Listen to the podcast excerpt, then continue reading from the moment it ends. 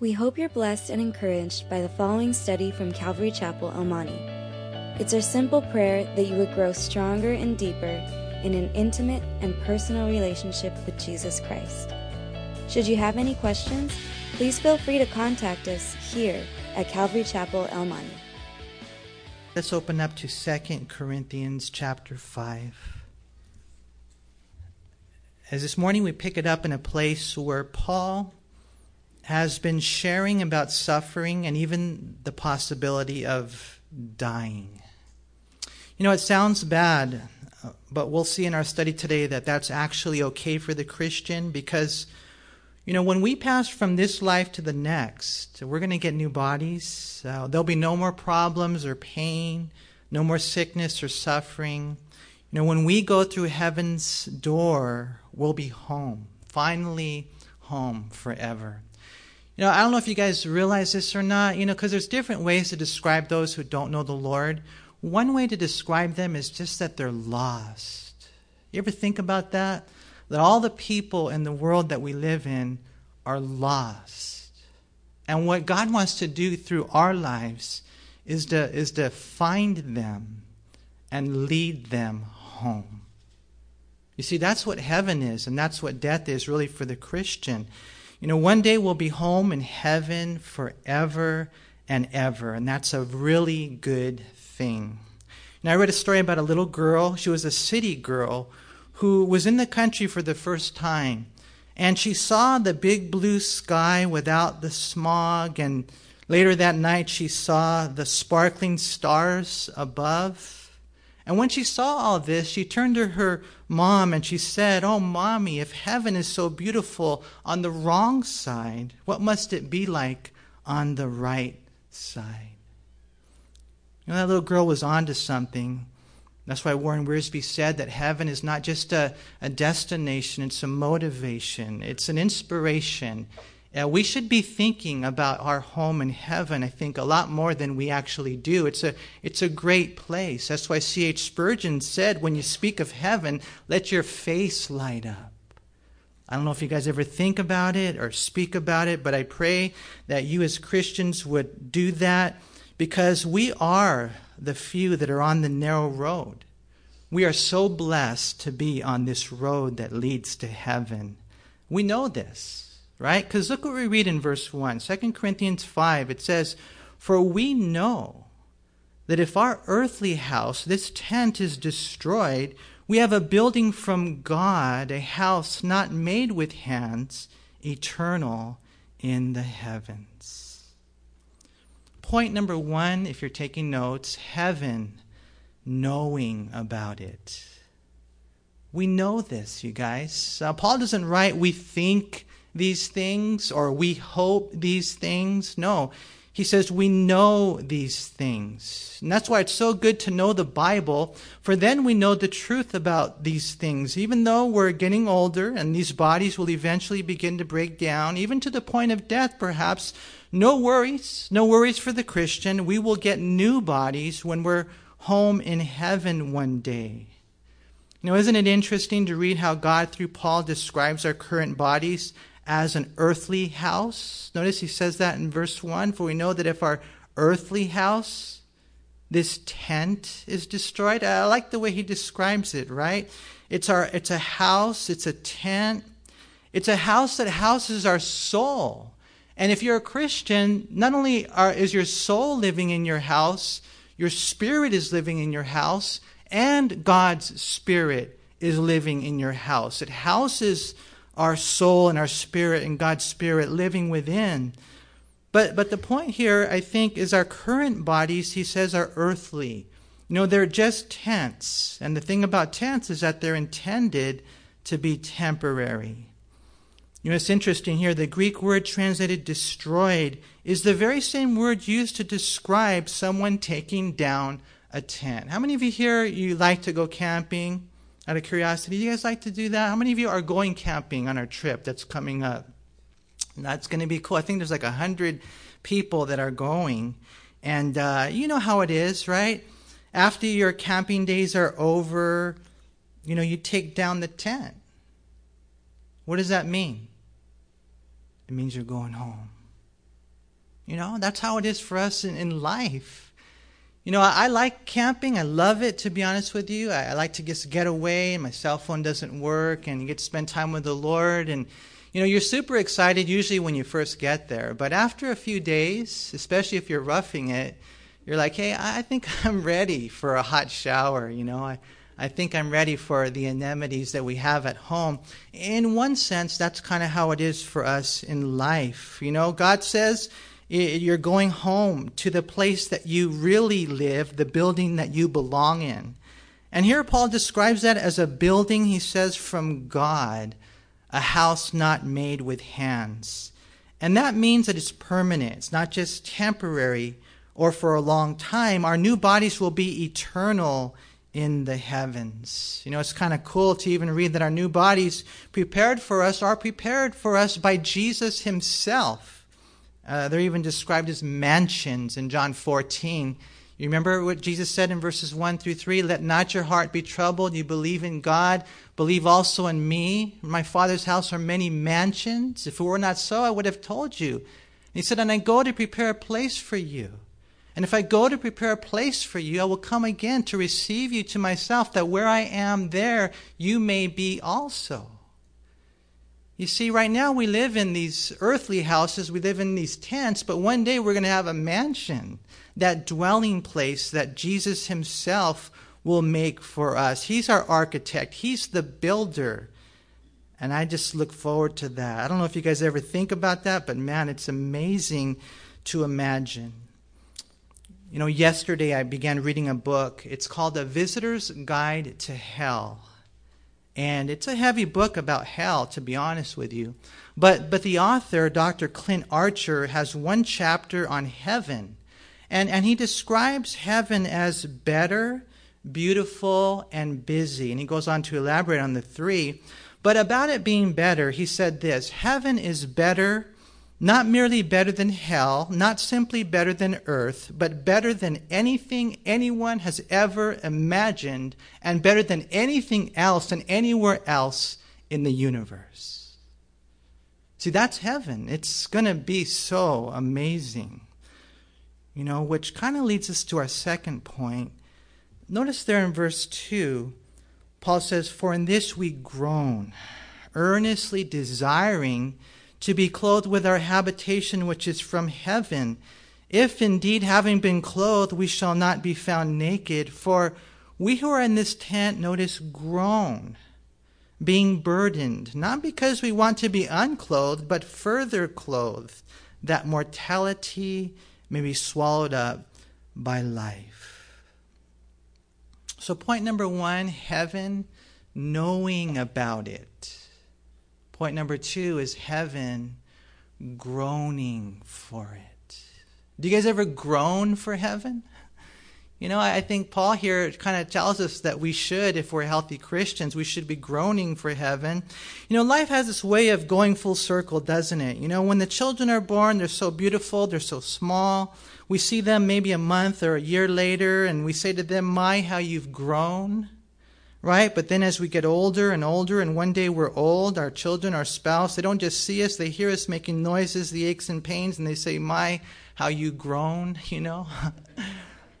and that just happens on the aches and pains of life. Uh, Paul mentions two times here that in these bodies we groan for new bodies. Notice again there in verse 2 For in this we groan earnestly desiring to be clothed with our habitation which is from heaven. There in verse 4, for we who are in this tent groan, being burdened.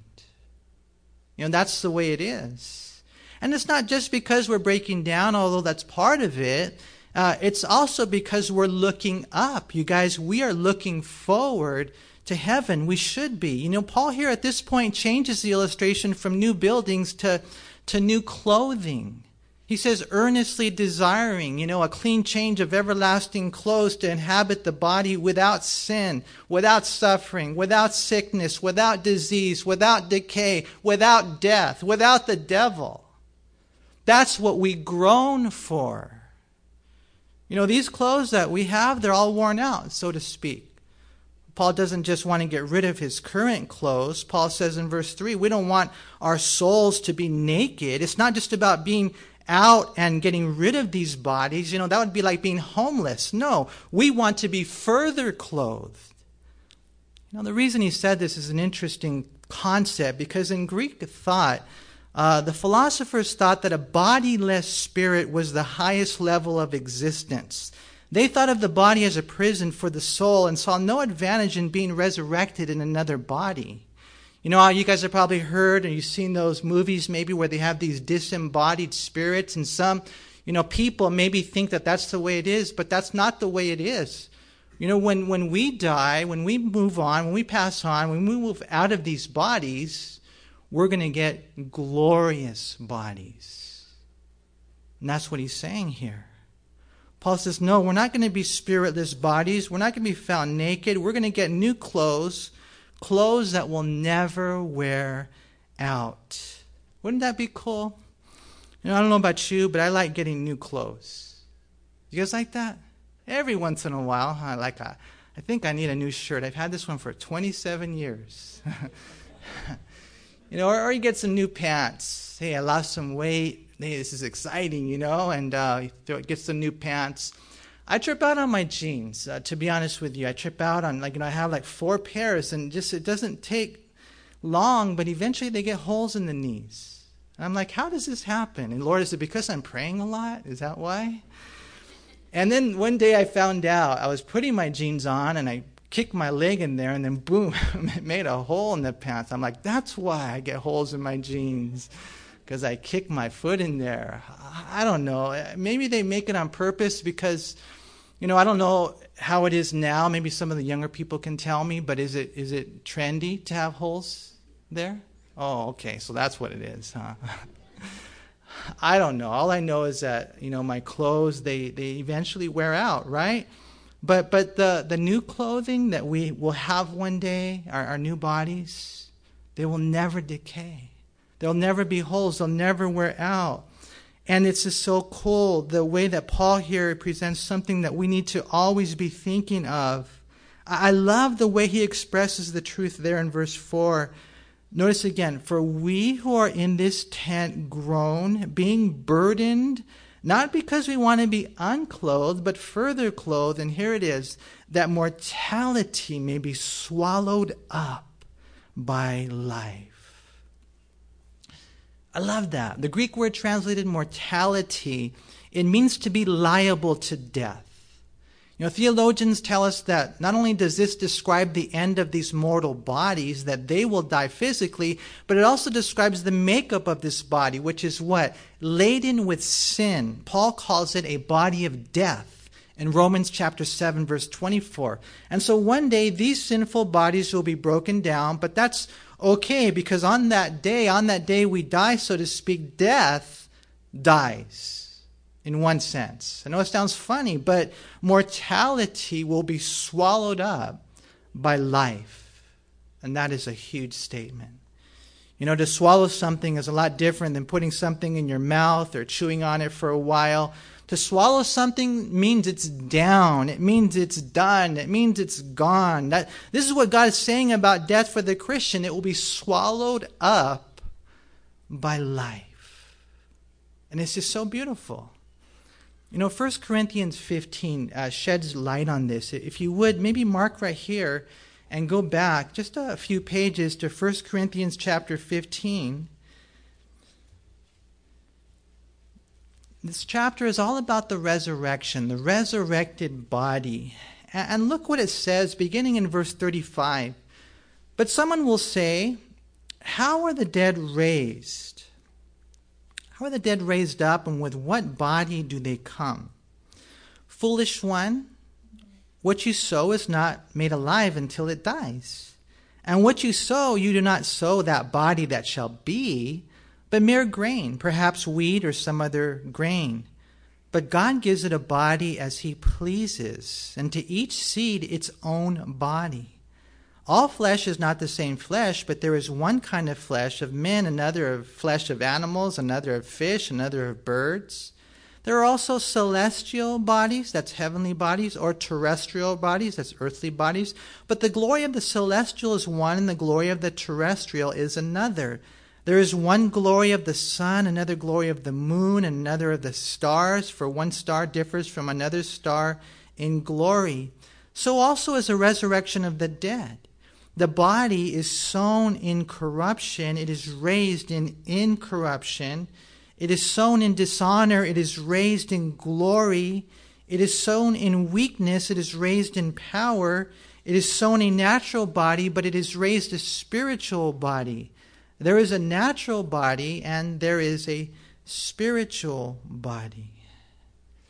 You know, and again, we don't know exactly what it's going to be like. Some will tell you, well, it's not going to be a lot different because they'll say that when Jesus rose, you know, he was able to, to mix in, and maybe we're going to have a body kind of like Jesus, you know, but you know, we don't know for sure. All I know is it's going to be different. It really is. It's going to be celestial. It's going to be amazing.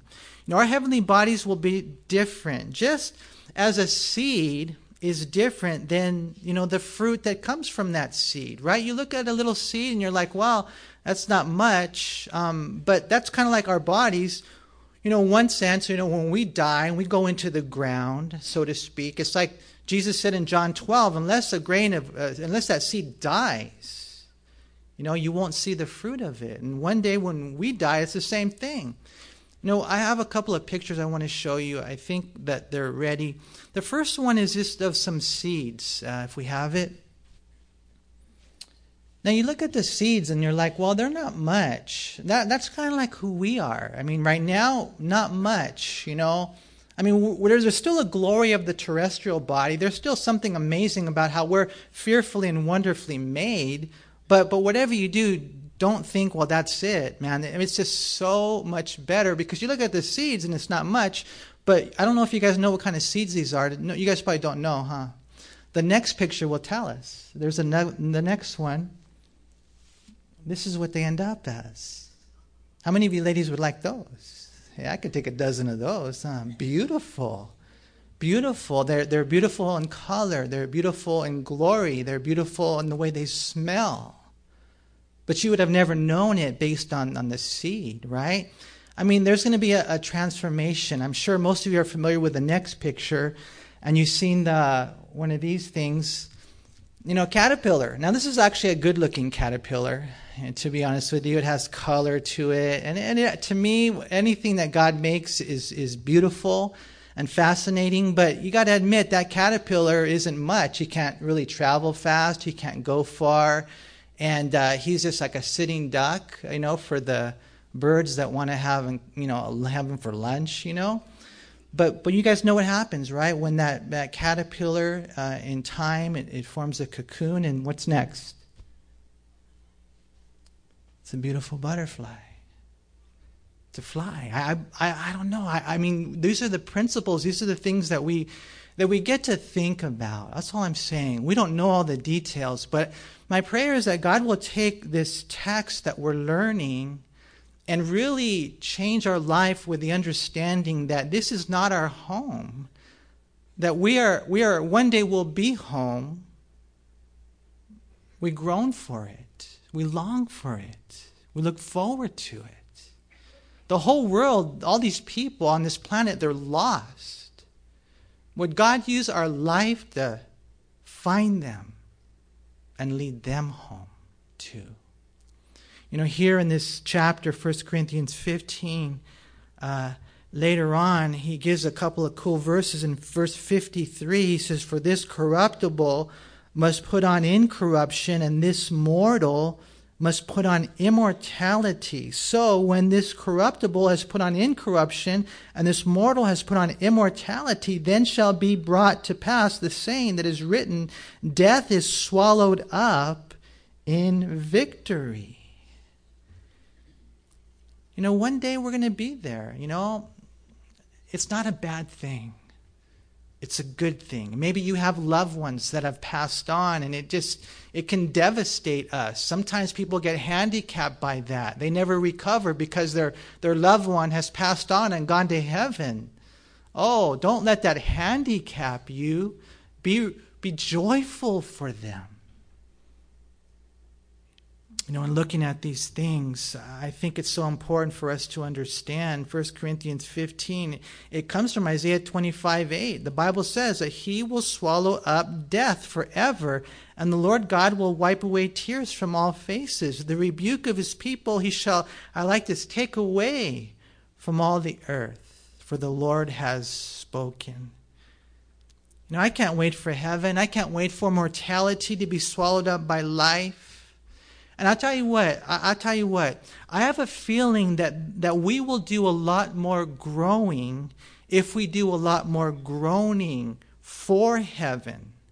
Because heaven is where we belong. Heaven is our home, and we should be looking for it and longing for it. And so, you know, back in Second Corinthians, someone might ask, Well, Manny, are you sure about that? Are you like a 100% sure? I mean, how do you know God is going to pay up and raise us up like that? And the simple answer is I'm sure because God has given us his guarantee by giving us his Holy Spirit. Notice back in 2 Corinthians 5 and verse 5, it says, Now he who has prepared us for this very thing is God, who also has given us the Spirit as a guarantee. Now we have God's guarantee by the Spirit of God within. You know, we're going to come back to that and elaborate on it, but before we get there, notice there again in verse 5. Did you notice the preparation that's taking place? Look at verse 5. Now, he who has prepared us for this very thing is God.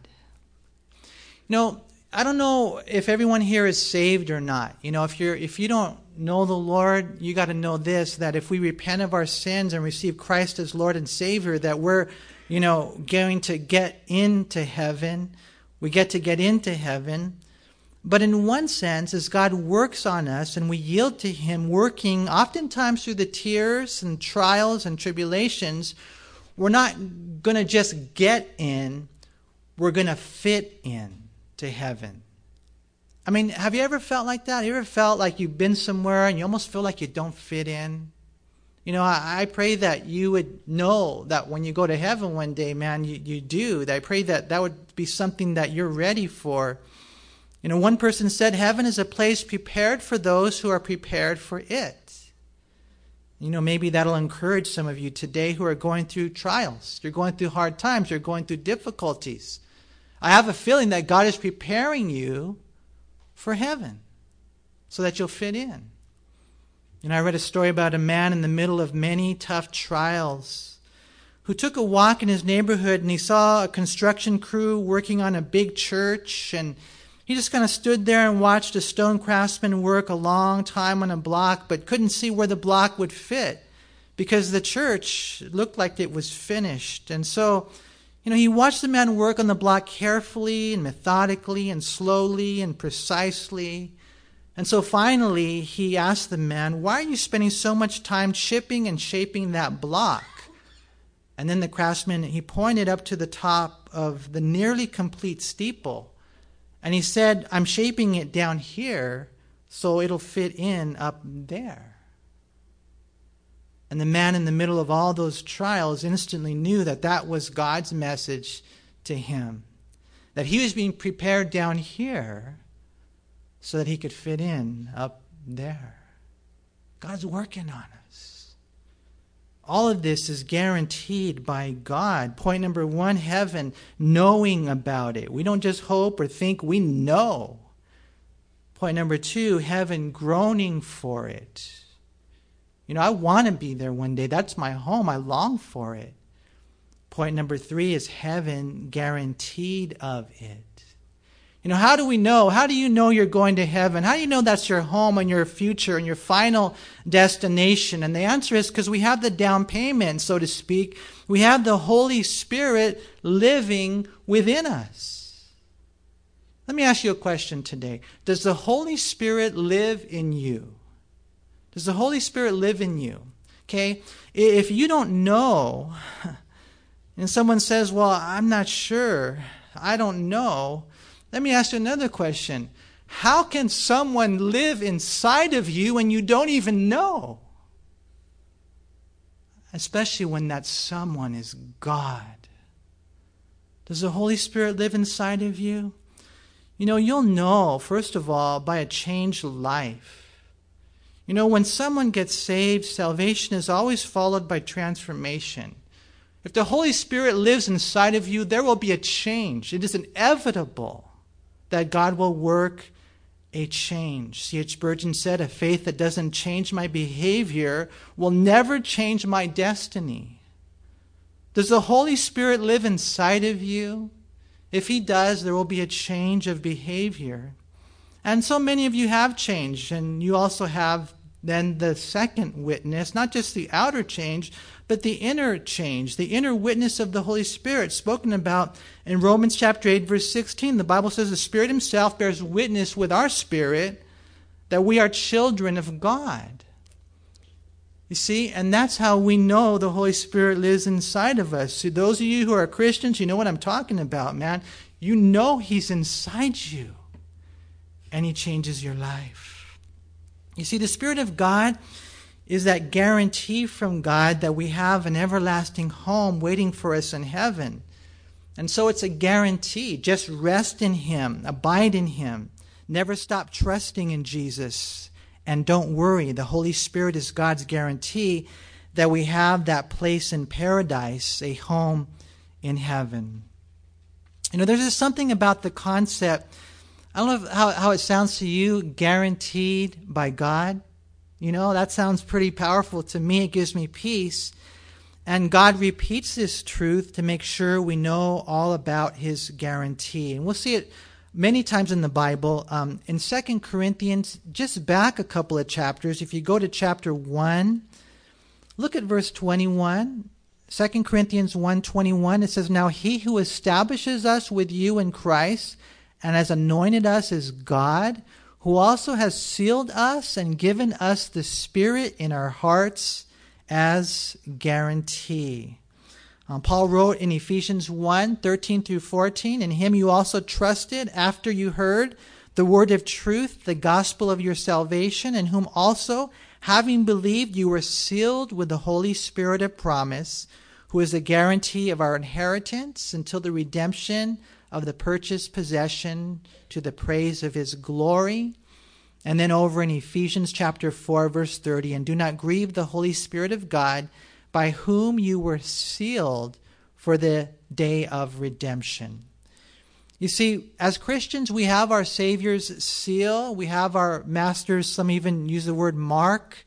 It's a confirmation of authentication, and it's not an it, it's a who.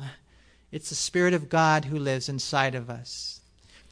You know, First Corinthians, it talks about how eye has not seen, nor ear heard, nor has entered into the heart of man the things that God has for those who love him. See, the natural man, he has no clue. Man, and for us, apart from God, we don't. But the Spirit then comes in and in one sense, he gives us little tidbits. It's almost like a little taste of heaven. And that's what the Holy Spirit is. You know, others use the translation of a wedding ring or a, an engagement ring. You know, the Lord says, in all simplicity, Will you marry me? And if you say yes, then he puts the, the engagement ring on your finger, right? One day we're going to be there and we're going to have that marriage supper of the Lamb and others use the word down payment, you know, uh, where God put the money down. Question Do you think He's going to pay up? Absolutely. Absolutely. See? And that's so cool reading about heaven, knowing about it, groaning for it, guaranteed of it.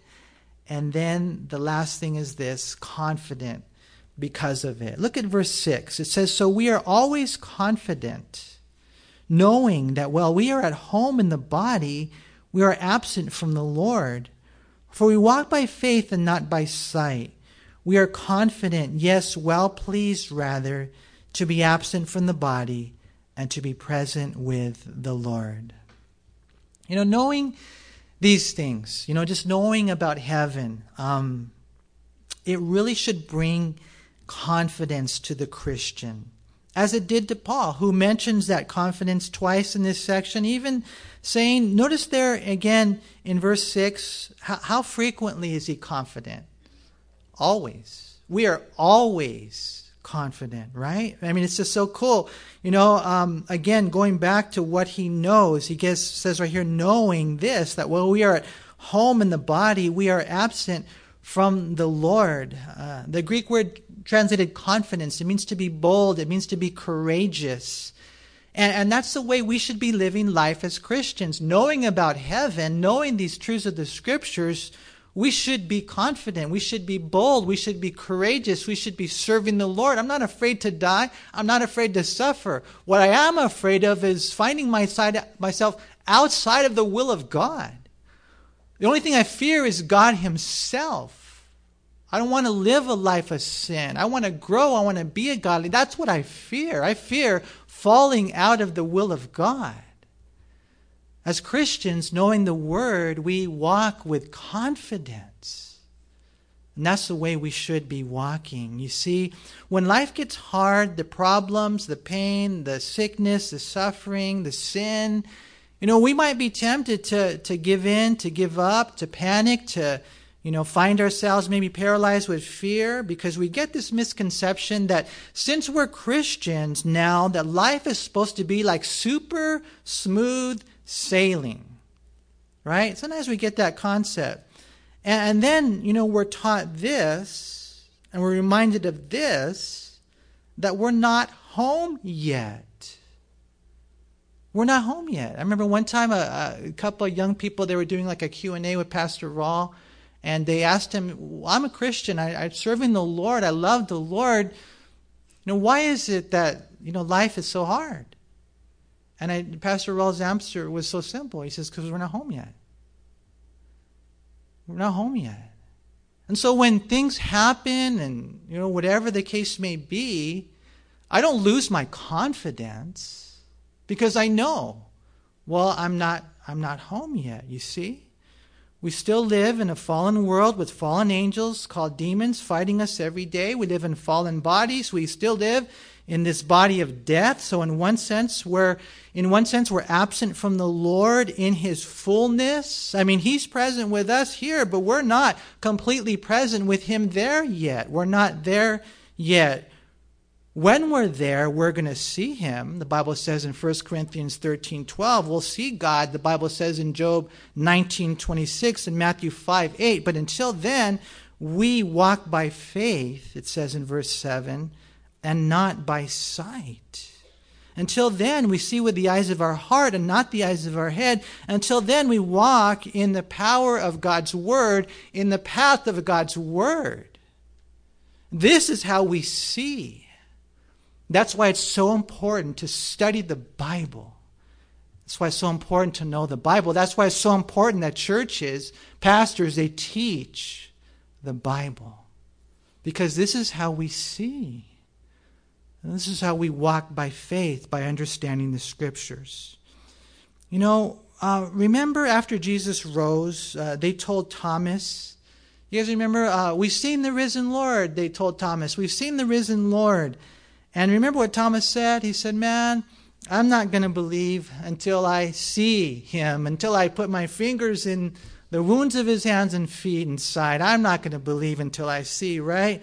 And then, if you remember what happened by the grace of God, Jesus appeared to Thomas, but probably only appeared to him to give us a message. And this is what he said in John 20, 29. Jesus said to him, Thomas, because you have seen me, you have believed. Blessed are those who have not seen and yet have believed. That's us. I've never seen his wounds, but I believe in his wounds, and I believe in his cross, and I believe in my Lord. Because we walk by faith and not by sight. You know, that's us. 1 Peter 1 7 and 8, it talks about how we've never seen Jesus, but we love Jesus. It's not physical, it's spiritual. We walk by faith and not by sight. We walk by faith and not by feelings. We walk guided by our convictions of the Word and not by the emotions of our fallen bodies. We walk by faith and not by sight. Our walk is our journey in life, it's the direction of our life. In one sense, our walk is kind of like the summary of our life. It's therefore important to walk. It's important to know how to walk. And the simple answer is we walk by faith. one foot in front of the other and keeping both eyes on Jesus, studying the Word of God so that He would lead us in His ways. It might sound like an oxymoron, but by faith, we see the invisible. By faith in time, we actually touch the eternal. It's amazing. You know, one thing I've experienced is that life on earth has its reward. Huh. Have you guys noticed that? That as Christians, it's pretty cool. You know, when your when your marriage is Christ centered, you know, it's it's it's awesome. You know, when your relationship with your children is just something that you bathe in prayer, it's so cool. And just the different ways that God, you know, gives you purpose in life. I've seen that life on earth as a Christian has its reward, and we see the goodness of the Lord in the land of the living. But at the end of the day, I can really say, you ain't seen nothing yet. You ain't seen nothing yet. We look forward to heaven. I, I would much rather, in all honesty, be absent from this body and be present with the Lord. I guess you could say I'm sick. I'm homesick, okay? That's where I belong. Again, don't get me wrong, I don't have a death wish or want to commit suicide. I, I want to make sure I finish my race and all the responsibilities God has given to me on this side of time. But I think any healthy Christian would echo the words Paul wrote in Philippians 1 21 through 24, where he said, You know what? Um, I'd rather go to heaven to be honest with you. I'd rather depart and be with the Lord. That's far better. But apparently, in God's eyes, it's better or more needful that I stay here and minister to you. But one day, we'll be done. And one day, we'll be home. You see, as Christians, we know there's work to do for the benefit of others. Our life is really summed up in a labor for the Lord. Until then, we're invincible, right? Remember, they tried to kill Jesus many times, and the Bible says it wasn't his day yet, it wasn't his hour yet. Until then, we're invincible. But then when we're done, it's going to be it's going to be amazing. It's going to be super fun. And so, I don't know. A lot of things happen in a study like this. So one thing I pray that would happen is you won't be afraid to die. You know, uh, they say the number one fear, believe it or not, is public speaking. I couldn't believe that. And then the second fear is the fear of dying. I thought that was weird. But, anyways, um, I wonder if there's anybody here that you're afraid to die. Or one day you go to the doctors and he tells you you have cancer or something, you know?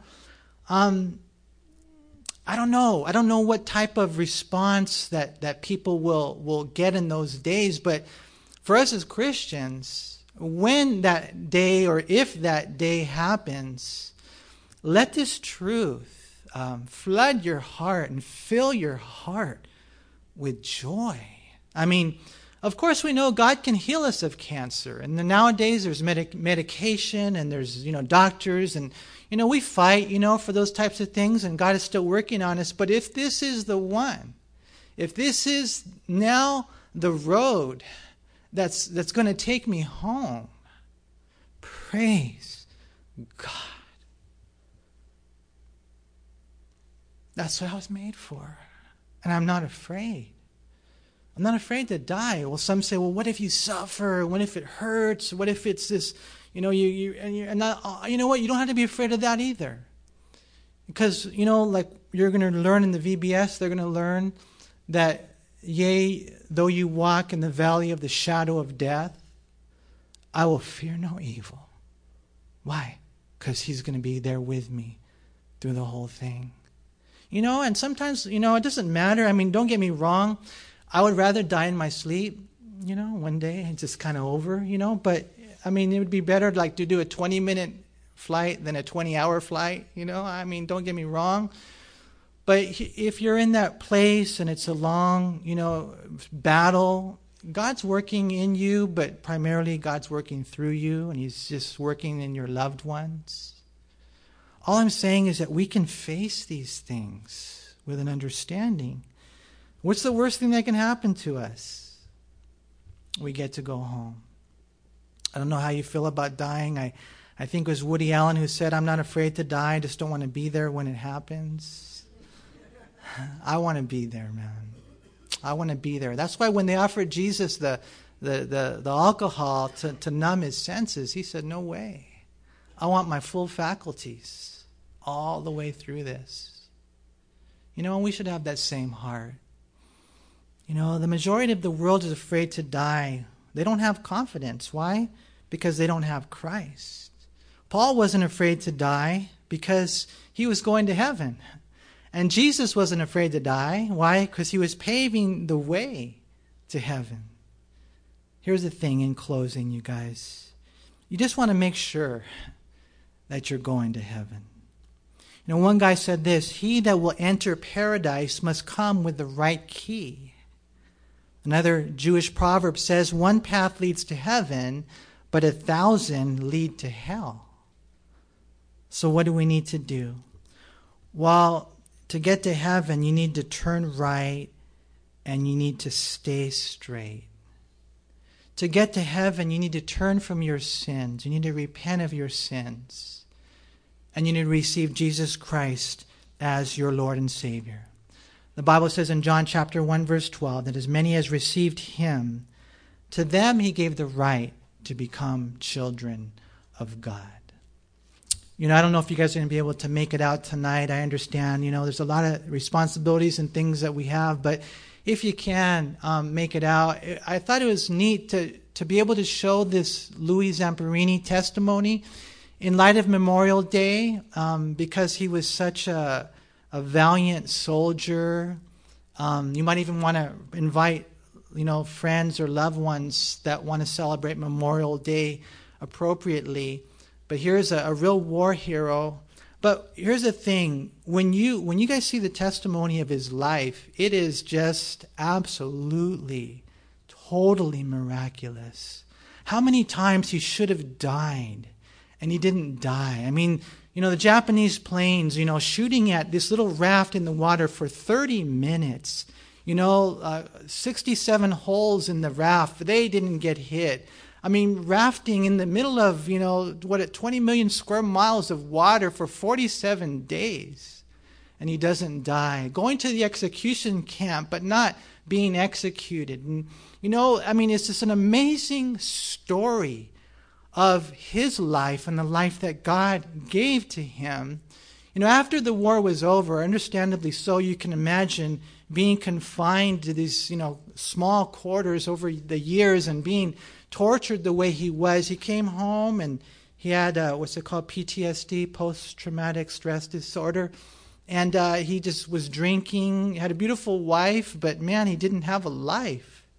You know, one night he woke up because he had these dreams, and uh, and he just woke up one night. he was just strangling his wife because he thought he was in the war still, and and really there was no direction. His wife one day says, "I'm going to divorce you." But what had happened was there was a, a, a young evangelist who came to town. His name was Billy Graham. And they did this, uh, this, you know, revival, evangelistic crusade, and she went and she got saved. And then what happened is she came home and she told him, I'm not going to divorce you. He says, But I want you to come to the crusade with me. And so he went to the crusade with her, and the first day he didn't like it. He's like, Who is this guy telling me that I'm a sinner? I already know I'm a sinner. I don't need anybody to tell me. Hey, I'm not going back. But by God's grace, he went back the second day, and this is what happened. Again, not really interested in what Billy Graham was saying, but Billy Graham, he said something that finally caught his eye. He said, You know, um, a lot of you here, you're, you're suffering in your marriage because you, you need Christ. And he said, Many of you here, you were in that spot where, you know, you said to God, if you get me out of this one, I'll serve you. And he remembered back to those days when he was in the raft for 47 days in the middle of the ocean. He said, morning, noon, and night. They prayed the whole time, saying, God, if you get me out of this one, I'll serve you. And then he realized God kept his promise, I didn't keep mine. And that day, Louis Zamperini, he repented of his sins and he gave his life to Jesus Christ. The amazing thing is this And, I'm not sure how many years, I, want to say 49 years, but it was a, number of years where he had these dreams, uh, nightmares from the war. And the day he got saved, never had them again. Never again. You see, that's what happens when you give your life to Christ. Everything changes. And so, you know, a thousand roads to hell, one road to heaven. His name is Jesus Christ. Have you given your life to him? If you haven't, I pray that today you would accept him as your Lord and Savior. Father, we thank you so much. One day we'll be home. I was lost and you found me. One day I'll be home. Help us, Lord, to have a burden for the lost. And Lord, I pray that you would help us to find them and to lead them home.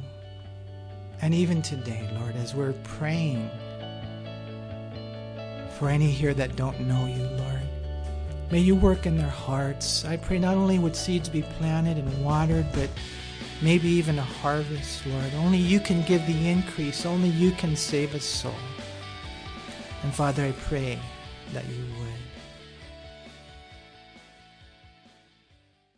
We hope you were encouraged by this study. If you have any questions, please call us at Calvary Chapel El Monte at air code 626 454 3414.